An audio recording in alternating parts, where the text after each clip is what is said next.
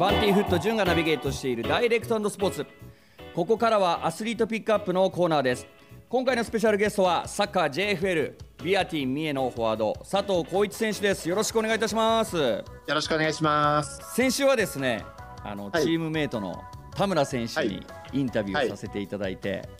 はい、はい、あのいろいろビアティンのことを、はい、あのお伝えいただいたんですけども、あの田村選手と佐藤選手の関係性って、はい、どんな関係性なんですか？ポジションは一緒ですね。あポジション一緒なんですね。はい。チームメイトでもありライバル。そうですね。まあ一緒ですね、えー、もろに。あのビアティン三重のフォーメーションって基本何になるんですか、はい、うんまあ4 4-2ですかね。4-2だったり、まあ、4-2-3-1っていうんですかね、まあ、4バックをベースに、えー、あの田村選手と一緒に試合に出ることってありますか？えー、っと僕は今シーズン途中から、まず、はい、全て途中から出てるんで、えー、途中から出て一緒になることはあります。あなるほど。佐藤選手はですね三重県四日市市生まれということで大学まで四日市で過ごし、えー、2009年に FC 岐阜に入団されていると、はい、その後 V・ファーレン長崎ツエーゲン金沢バンフォーレ甲府を経て2020年にビアティン三重に移籍、はい、今年が3シーズン目となりますが、はい、この佐藤選手が思うビアティン三重のチームのですね特徴を教えてください。そうです。僕もあの JFL のチームこのチームが初めてなんですけど、はい。まあ、ファンの方がすごい熱心に応援して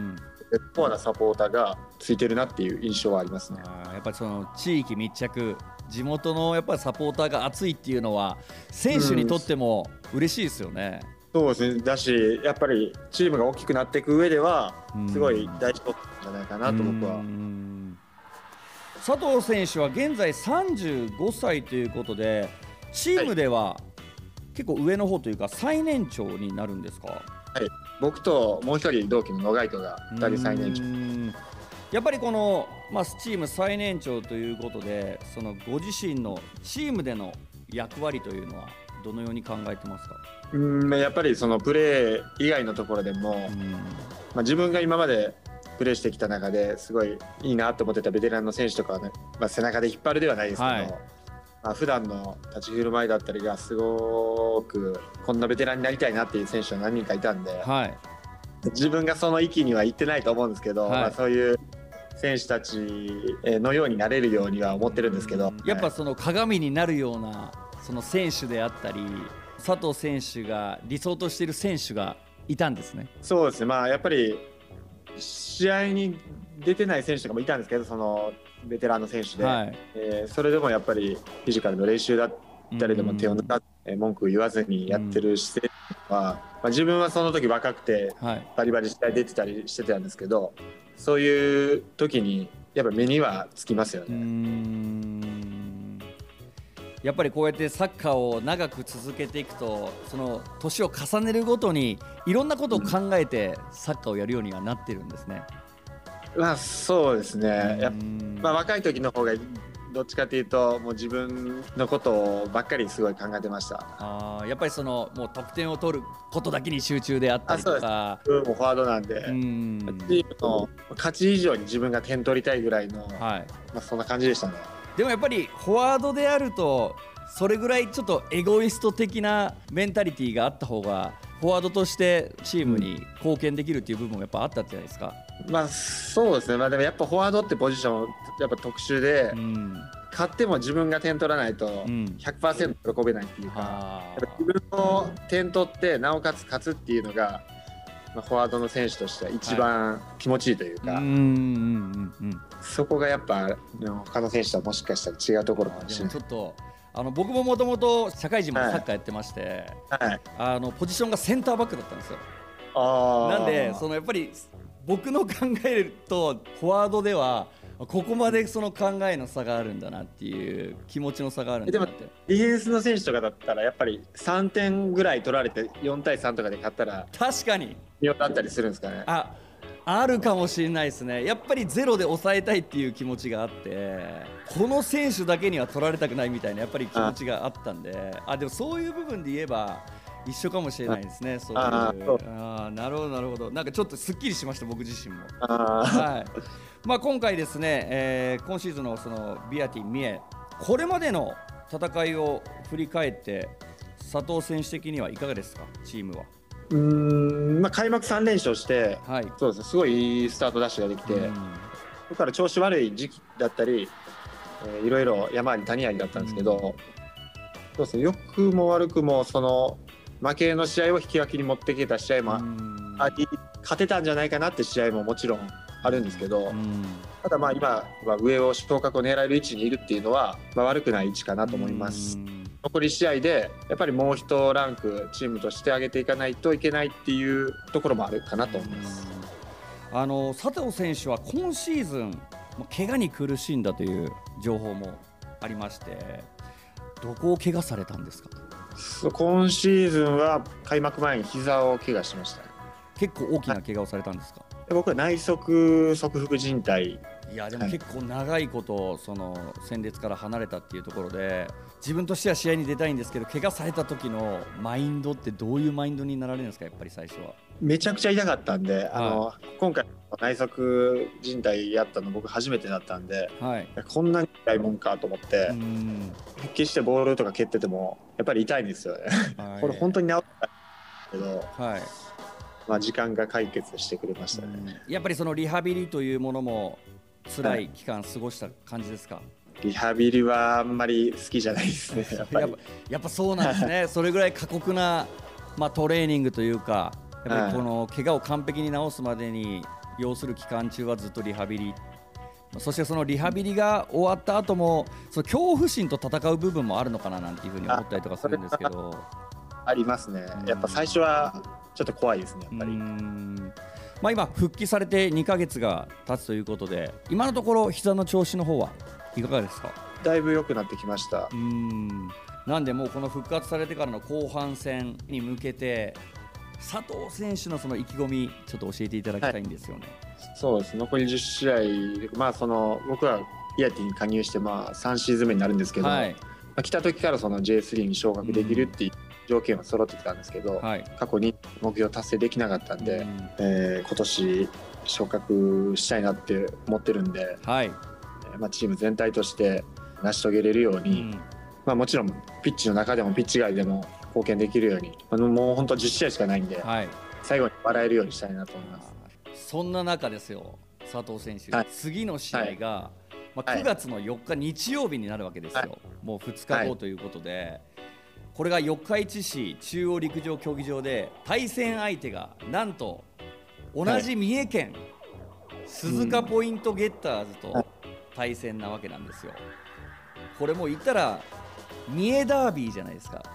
はい、もう勝っていくためにももう負けられない試合なんですけどより負けられない三重県を拠点に置いているライバルチームなんですけども、うん、鈴鹿ポイントゲッターズは佐藤選手的にはどんなチームですか、うん、やっぱり同じ三重県にあるチームで、うん、選手以上にサポーターの方たちもやっぱりここだけでは負けたくないという気持ちがあると思いますし、はい、まあ、そういう気持ちがやっぱその盛り上がるというか、その試合の雰囲気がピリピリする感じになるのが、まあ、僕自身ダービーがあるチームに何ですか同じ県内にチームがあるチームにいるのが初めてなんで、はい、負けられない感っていうのは、まあ、面白いなとものもありますし、まあ、お互いにとってやっぱその同じ県内に、えー、ライバルのチームがいるっていうのはプラスなんじゃないかなと思います。いやでもやっぱりこのサポーターがバチバチするっていうところもありますしもう選手自体もそれに乗っかって普段以上の力が出る可能性もあったりとかするじゃないですか。はい、やっぱそういう意味でこのダービーっていうのはやっぱ普段の試合とはやっぱ違うっていうところはあるんですね。そうですね。やっぱ前回のあのビアティンのホームゲームでも、うん、1000人近くの方が入ってるので、えー、やっぱり普段と違うなっていう雰囲気、えー、やっぱりこの鈴鹿には、もうサッカー界のレジェンド、もう和子と三浦知良選手がいるということで、もう佐藤選手もずっと見てきた選手だと思うんですけど、三浦知良選手はどんな選手ですか、はい、そうです。僕ちょうど年齢的には20個上の、になるんです。けカズさんが。やっぱりそのトレーニングだったり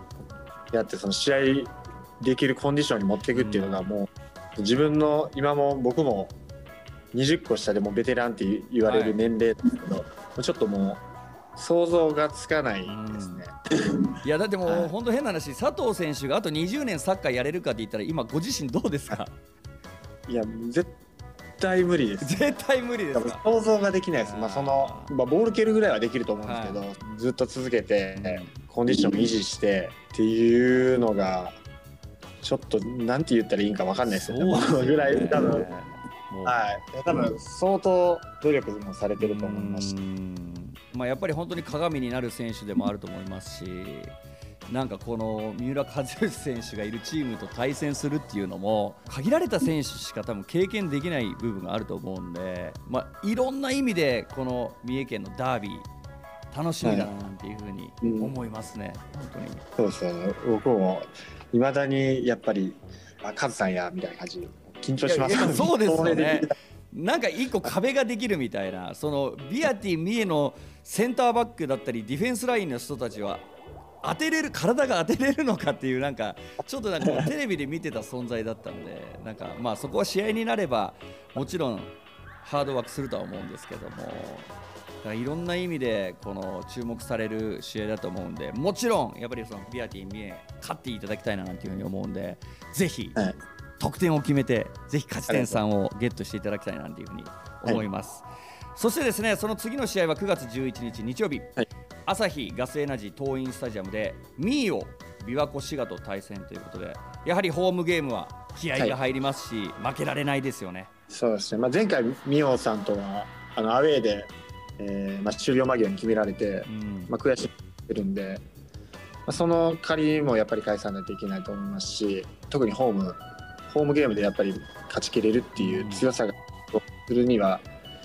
大事になってくるんじゃないかなと思います。えー、このミーオ琵琶湖滋賀はですね。午後3時キックオフということでぜひ11日のホームゲームですね、えー、朝日ガスエナジー桐蔭スタジアムに、えー、ジッピーのみんなはですね足を運んでみてください。よろしくお願いいたします、えー、佐藤選手最後にですねチームとしての今後の目標、お聞かせください。もちろん目標昇格です。で11月末みんなで本当笑って喜べるようにそれが目標です。いやもう本当に期待しておりますし、はい、この J に昇格した際はですねまたチームの皆さんにちょっとインタビューさせてください。よろしくお願いいたします。勝利の報告お待ちしておりますので。ありがとうございます。ぜひ頑張ってください、はい、えー、ビアティ三重に関する詳しい情報はオフィシャルサイトをご覧ください。アスリートピックアップ今週のスペシャルゲストはサッカー JFL ビアティ三重のフォワード佐藤浩一選手でした。ありがとうございました。ありがとうございました